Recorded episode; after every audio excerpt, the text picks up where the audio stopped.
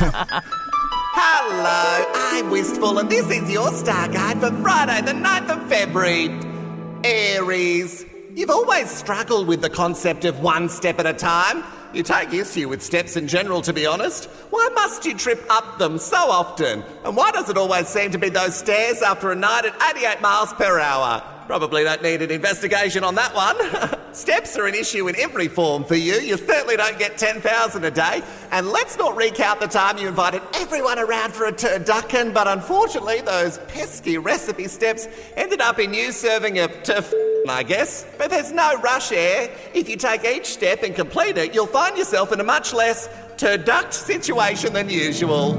And that's your day by the stars. I'll catch you Monday. What are you doing? Oh, don't ask what I'm doing. I'm very busy this weekend.